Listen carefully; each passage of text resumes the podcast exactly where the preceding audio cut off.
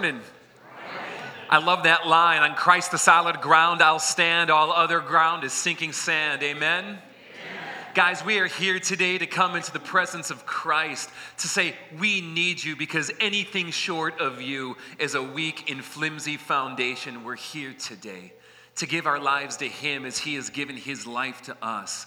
We're here today because when hope is about to break, we know that one who surpasses all things is here to give us hope beyond hope in the face of anything. Amen? Amen. So, guys, I want you to pray with me. God, we come to you this morning. We come to you as the one in which we are firm, strong, and sure. We come to you today, Lord, knowing that in you we have refuge, fortress, foundation stability, strength, protection, and hope for whatever comes our way. We come here today not on our own strength, not on our own merit, not on our own goodness. We come here today seeking you and your grace, your spirit, your forgiveness. Forgive us, God, for the times that we think we can do it. Forgive us, God, for the times that we try it by our own power and our own power alone. Forgive us, God, for the times that we think that we are more than what we are.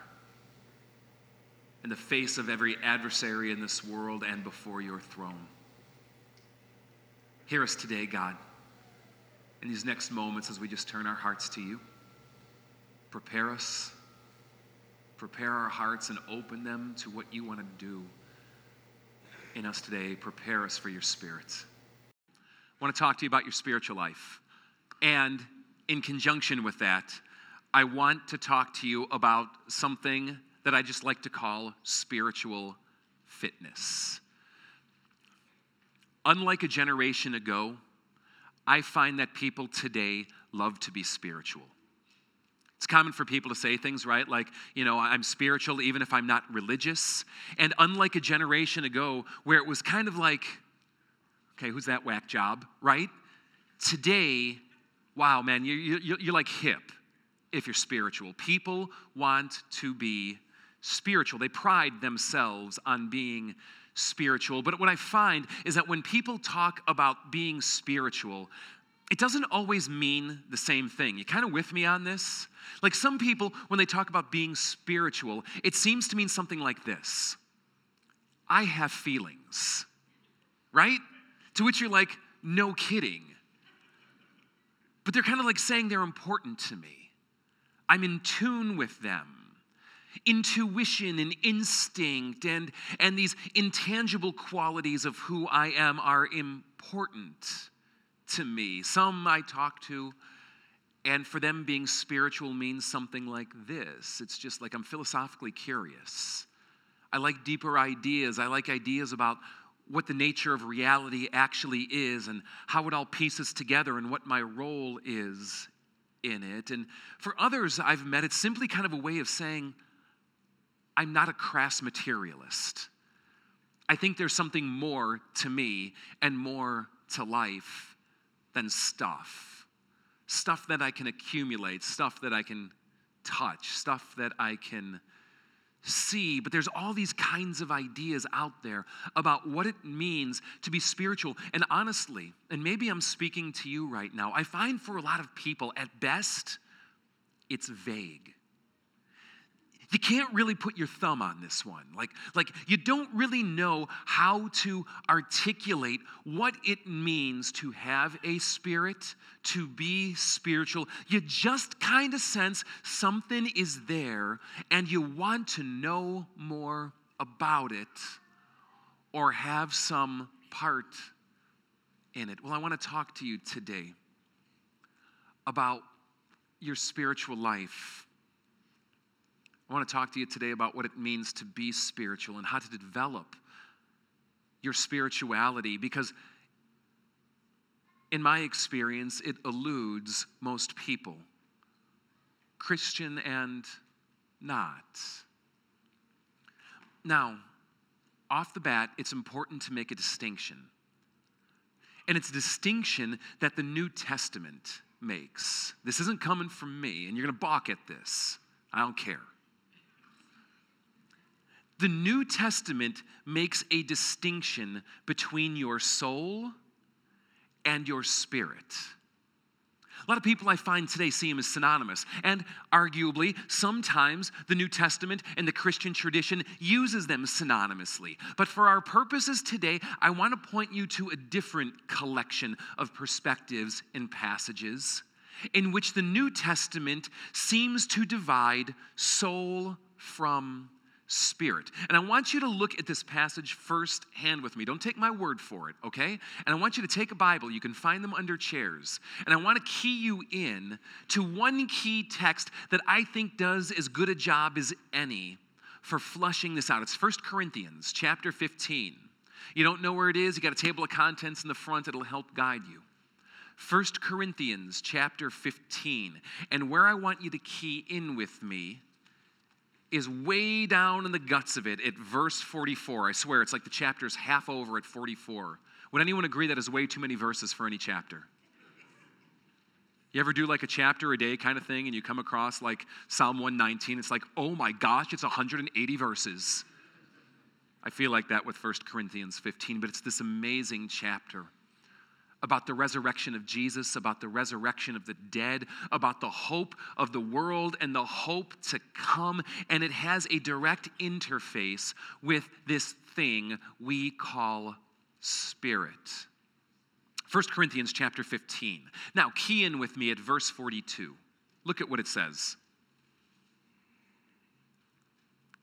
Paul writes, So it will be at the resurrection of the dead. The body that is sown, perishable, right? The body can die. It will be raised, imperishable. It is sown in dishonor, right? Weak and less than what God designed it to be because of the taint of sin. But it'll be raised in glory. It is sown in weakness. We know that full well. It is raised in power. It is sown, and here's where I want you to key in. What does your translation say? It is sown a what? Natural body. It is raised a what? Now, when it talks about a natural body versus a spiritual body, 10 bucks says, and I could make some money on this if you were willing to bet, 10 bucks says that what you do is you create a distinction between that which is physical and fleshy, right? Like your body, right? And that which is spiritual or ethereal or vague or feelings ish or kind of like intangible inside, right? Kind of like flesh and ghost, if I could put it that way. Kind of with me? All right. That's not what Paul is saying. And what I want to do is give you the Greek words to help you see the distinction that it's making. I don't want you to think I'm making this up, so I'm giving it to you right out of Greek, all right? Right out of Greek, here you go. Do you see the word natural? Here is the Greek word psukikon, like PS. Psukikon, which you're like, okay, that like helps me not at all, right? But maybe this one helps a little bit more. Psuche you're like, no, not at all, right? But what if I was to talk to you about a field that's prevalent today called psychology? Can, can you figure it out? Psychology. What is psychology? Well, it's the study of, to be literal Greek, the soul, right? If you have a cold, do you go to a psychologist? No. If you break your arm, do you go to a psychologist? No, because we like to distinguish the physical material from the spiritual immaterial, right? No, so a psychologist is someone that you go to for insight or help when those intangible pieces to you, your feelings, your emotions, your thoughts, your state of sense of self, needs a little tune up, or struggling, or hurt. When Paul writes about the natural body, and you can see what they translate natural, the word is soulish. Let me translate it or read 1 Corinthians now this way Your body is sown a psychological body, a soulish body. It is raised a spiritual body. It's fascinating to me that Paul makes a distinction between your soul and your spirit. Keep pushing on with me in this passage. And every time you see the word natural, I want you to substitute it with the closer original of soul. Okay? If there is a soul body, a soulish body, there is also a spiritual body. So it is written the first man, Adam, was a living being, he had a soul. The last Adam, this is Jesus it's referring to, no, something different spirit, life giving spirit. The spiritual did not come first, but the soul. And after that, the spiritual. The first man was of the dust of the earth, the second man from heaven. As was the earthly man, so are those who are of the earth, and as is the man from heaven, so are those who are of heaven. And just as we have been born in the likeness of the early man, so shall we bear the likeness of the man from heaven. What is it saying? When God made Adam, he made him out of stuff, he made him out of dirt, and he breathed into him, and he got a soul. Everyone has a soul. Everyone has a soul by the nature of how God created them. Your soul is what animates you. We know when something is alive and when something is dead, don't we? And a soul is that which gives something life. People have souls, animals have souls, trees have souls. And believe me, I'm not some Wiccan druid, okay? Things have a life force. And the Old Testament isn't really concerned with distinguishing between this weird body soul kind of thing we do today. No, we just talk about your being, your essence, you, body, and soul as one combined unit. Yes, that can be fissured, but meant to be a holistic thing. Yes, everyone has a soul. Because everyone born of Adam is human and humans have souls. But not everyone has a spirit. At least as Paul is arguing this out, something about spirit, at least the way he uses it, is different than soul. And that's what I want to talk to you about today. What is this thing called spirit? And what does it mean to have and cultivate a spiritual life? And I'm going to submit to you simply that your spirit, that your spirit is that which God imparts to you. Something that God gives to you that is meant to reflect His image and be in connection with Him. This is the heart of what I want to get at. And the New Testament is clear. Jesus is clear about something. That at some fundamental level, without Jesus, you are spiritually dead. That without Christ, your spirit is dead. I want to show you one passage from Christ. John 3, like you know John 3 16, right? For God so loved the world that he gave his only son, right? It's the famous John 3 passage. Well, what's often overlooked a little bit earlier that sets up that famous verse is this part of the discussion where Jesus is sitting with this Jewish rabbi, explaining to him what it means to be a part of God's kingdom. And he says, I tell you the truth, no one can see the kingdom of God unless he is born Different translations will say again, some will say above. No one can see God's kingdom. No one can have what Jesus will talk about as that spiritual life unless they are born again or from above. Now, earlier, all of you admitted to having blood pressures. Well, half of you actually admitted to having blood pressures, but we're taking a leap on the rest of you, okay? We all kind of know that at some level, everyone in here is alive. And I know there's a few of you going, yeah, you don't see who I'm sitting next to. Believe me, I get it. But let, us just kind of assume for a moment that everyone in this room right now is not dead, right? So, obviously, what Jesus is talking about is not somehow that, oh my gosh, I'm actually a corpse, and somehow I actually have to kind of like spring back to life in some kind of way. He's talking about something different. He's talking about the Spirit. He's talking about your spirit. That apart from Christ, you are spiritually dead. Your spirit is dead, which means that at some fundamental level, to be spiritual requires Christ. Look, you can sit on a mountain top in the lotus position saying your ohms 18 hours a day, and that will not bring you to life any more than anything else. It is Christ who brings the dead to life. And oh, that's what he wants to do. He wants to come to walking corpses like you and me, zombies who are animated with a soul, but spiritually dead, and He wants to give life, new life, to you. I like how Jesus puts this a little bit later.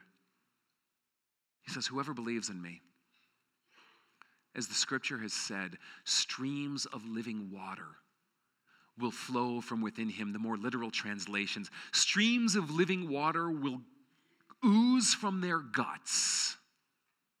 Your bowels will overflow with streams of living water, which is like, yeah, you've seen me in the bathroom. Okay, you must be on to me. No, no, no, no. That's not what he means from here. It's going to come out. Does it mean like I puncture myself and it's like, oh, cool, you know, hey, kids, splash pad? No. No, I think he's talking about something metaphorically. Would you agree? Something life giving.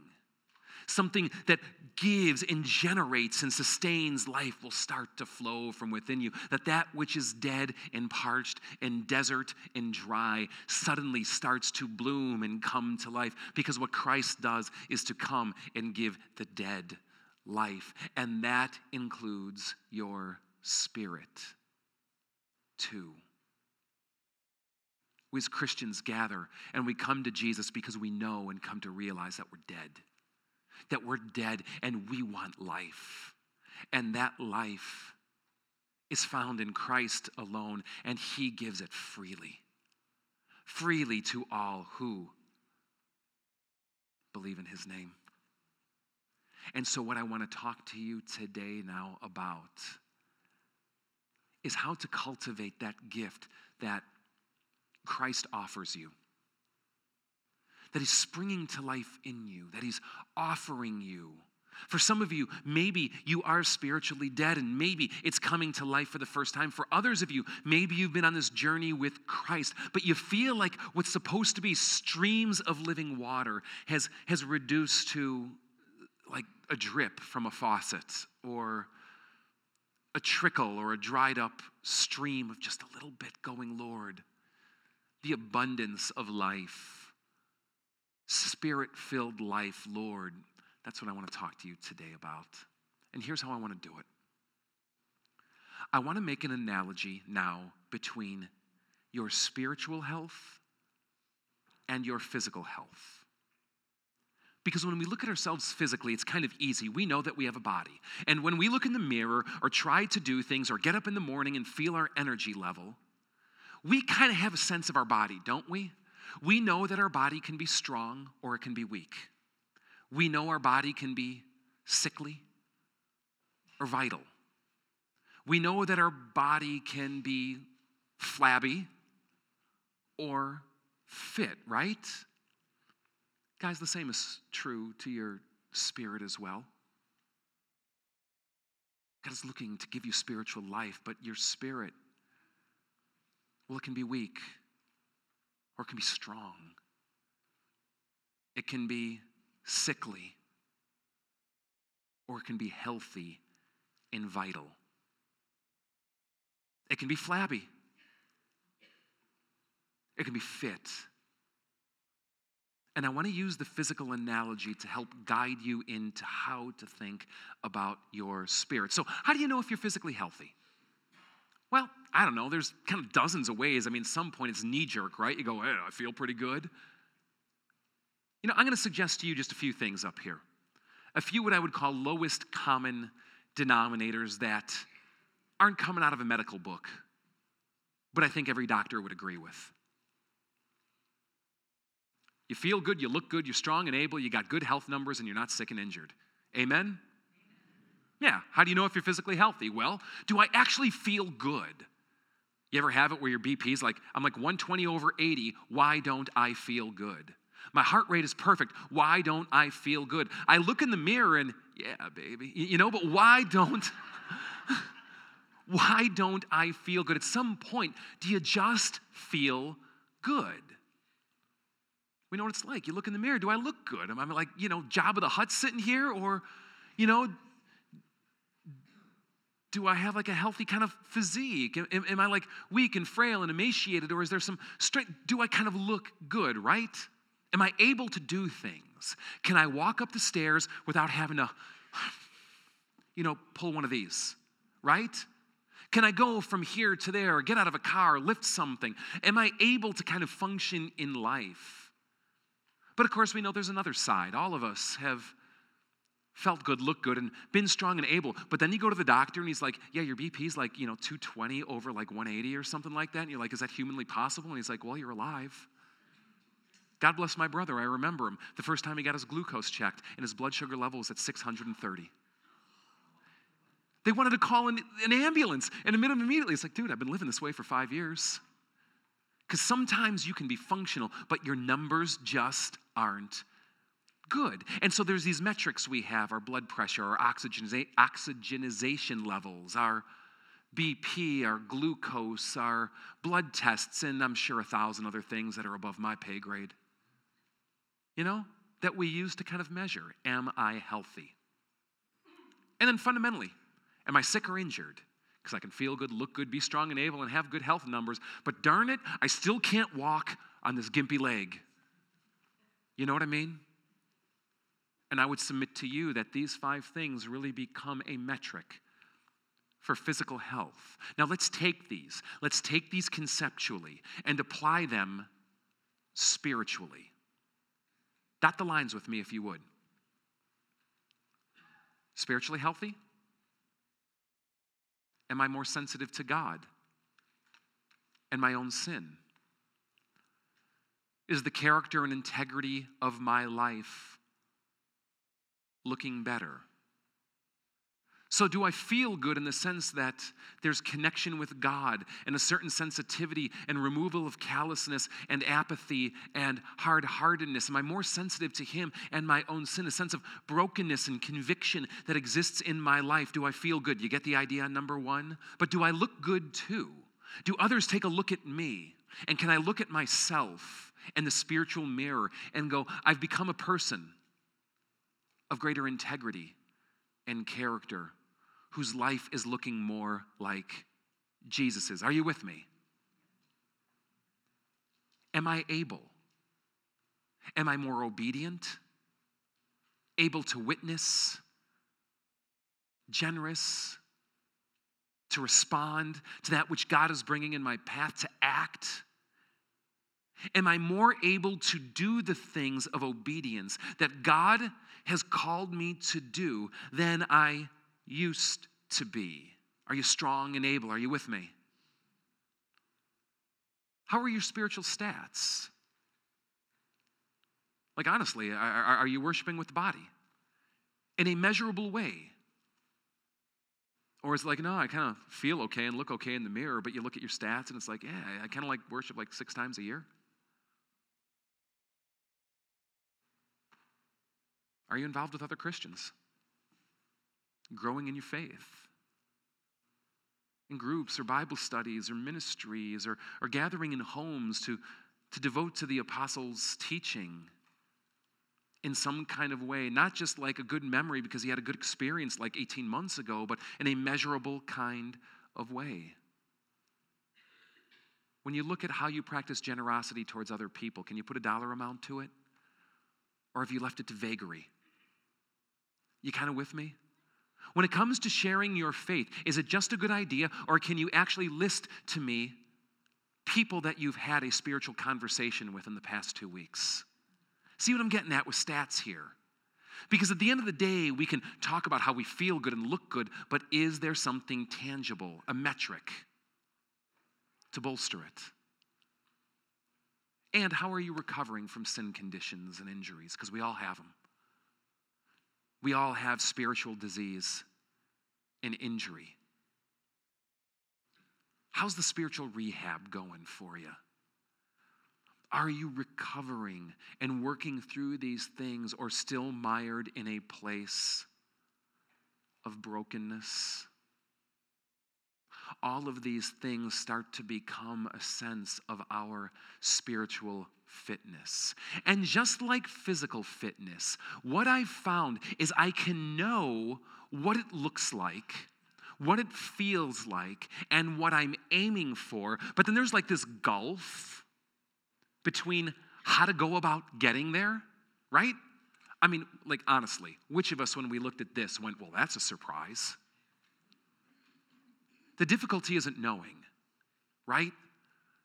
The difficulty that I think all of us face is how do I actually get there when it's not where I want it to be?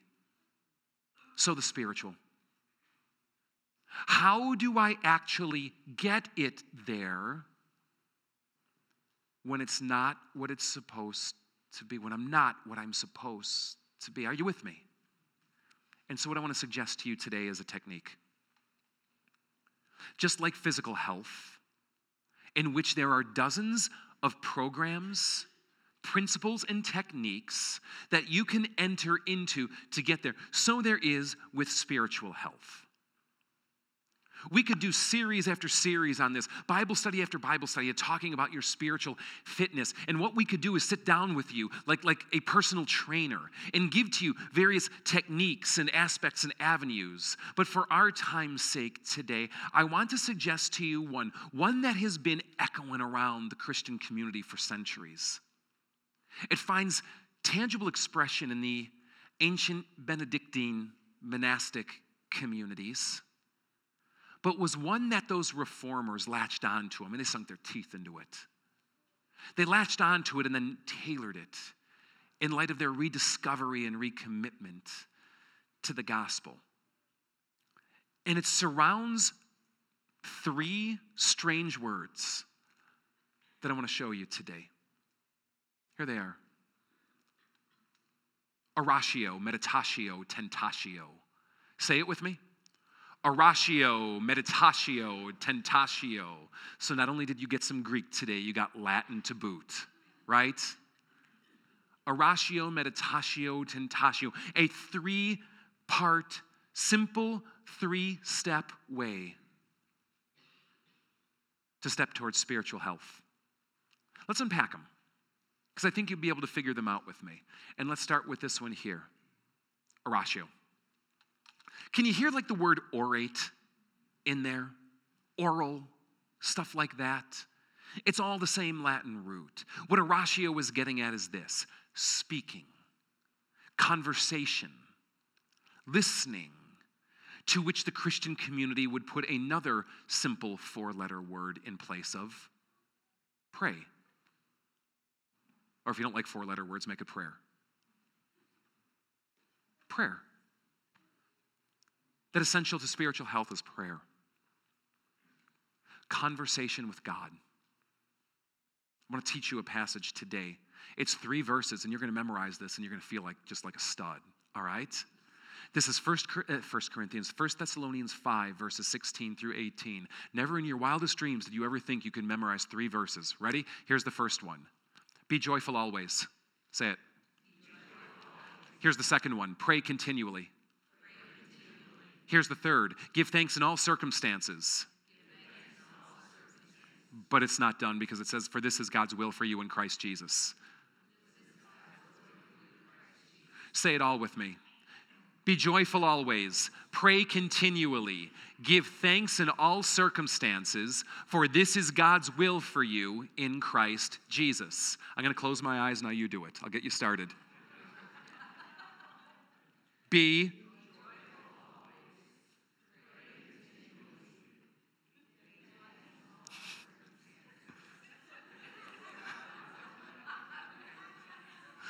All right, you know what? No one's expected to bench 280 the first time down, all right? That was really good. That was really good. Be proud of yourself. Some of you are saying continually, some of you are saying continuously. Doesn't matter. You got the spirit of it, right? Be joyful always. Pray continually. What does that mean? Does that mean I need to be on my knees at my bedside 24 hours a day saying, Dear Jesus, this, Dear Jesus, that? Well, some in history have done that to the degree that was humanly sustainable. But I don't think that's the spirit of what Paul is getting at. I think what Paul is getting at is make your life a posture of prayer. Posture your life in such a way that you are in ongoing communication with God, that you talk to Him regularly, that you're listening to what He has to say and so the life of prayer becomes this thing that both fosters and bolsters spiritual health, connecting to the source in the most intimate relational kind of ways, talking to Him, listening to Him, interacting with Him, not just about the wish list, not just about the big stuff, not just in formal ways as you would talk. I love how the scriptures say this with Moses as a man talks with a friend as you would talk with your dad, assuming you had a dad that was a good one who would listen, as you would talk with a soul mate, sharing that which is important, venting that which is on you, communicating and listening and making sure it's not one sided. Me doing this all the time and doing that to him. No, oratio, these ancient communities and the reformers discovered, was essential to your spiritual being. Which leads us to this one meditatio. If you can't figure this one out, I don't know what to say. What do you got? Meditate. Guys, do you realize that meditation is a biblical principle? In this day and age, the thought of meditation has been so hijacked by Eastern spirituality and philosophy that many Christians have jettisoned it, thinking it's some idolatrous thing to be kept far away over there. But the scripture is filled with people meditating, examples of people like Isaac who would go out to meditate and God would come and speak to him. Jesus himself getting up early in the morning to go out to pray and to meditate. The Psalms are filled with examples and and and well, living waters of the soul kind of gushing up talking about meditation, this is just one I want to read to you today. I think it speaks better than anything. Blessed is the man who does not walk in the counsel of the wicked, or stand in the way of sinners, or sit in the seat of mockers, but his delight is in the way of the Lord, and on his way he, it's right there, meditates day and night. He's like a tree planted by streams of water which yield its fruit in season, whose leaves do not wither. It's so outlandish, it says in the next line, whatever he does prospers. And you're like, are you kidding me? Ah, take it up with the Psalms. It's the first psalm of the Bible. It sets the trajectory for all of them to meditate on the things of God to ruminate on them, to roll them over again and again, to think about them. How many of us have devotional lives which equate to reading some little passage for like two minutes so we can check it off to get on with our day and we've accomplished that which needs to be done? We've all been there haven't we? How many times when we read the Bible is it an information search? We read the requisite chapter, we look for what we want, and then we kind of go on our way. No, this falls short of what it means to meditate. What God wants to do is implant His words in you, He wants to implant His thoughts in you. He has something to say, and He wants you to think about it and cling to it. Like when you fall in love with a girl and she says something, and you're wondering if she likes you, and you just think about it all throughout the day. You kind of get what I mean? This is why we stress memorization here so much at FOF. It's not to kind of go like, oh, look, I got like this much of the Bible memorized. Who cares? It's a practice by which we take things God has said and repeat them over and over again within our mind, letting them soak and dance until they become a part of us. And I tell you, when you meditate on what God has to say, not just two minutes at the start of a day, it does something to you. I can't explain it. It starts to shape something in you, and streams of water start to flow in newfound ways. Meditatio. And if it stopped at these two, it'd be like rock on. But here's the one to hate. And you might not really be able to figure out the word clinically, but just hear it and let the sound of it speak to what it means and has to say tentatio. Struggle, trial, the tentatio of life. Tentatio is key to your spiritual being. How you will push yourself to the point of struggle to develop your spirit. A lot like someone going to the gym, pushing their body to uncomfortable levels in order to grow stronger. But also how you will respond when the trials and struggles of life come your way and how you'll respond in those moments, like when you get cancer, or she tells you that she's leaving you, or you're persecuted for your faith. How you'll respond in those moments, and whether it will be with poise and endurance and dignity and compassion and grace, or whether instead it will be met with cynicism, defeat, bitterness, and unforgiveness, hatred and belligerence and anger.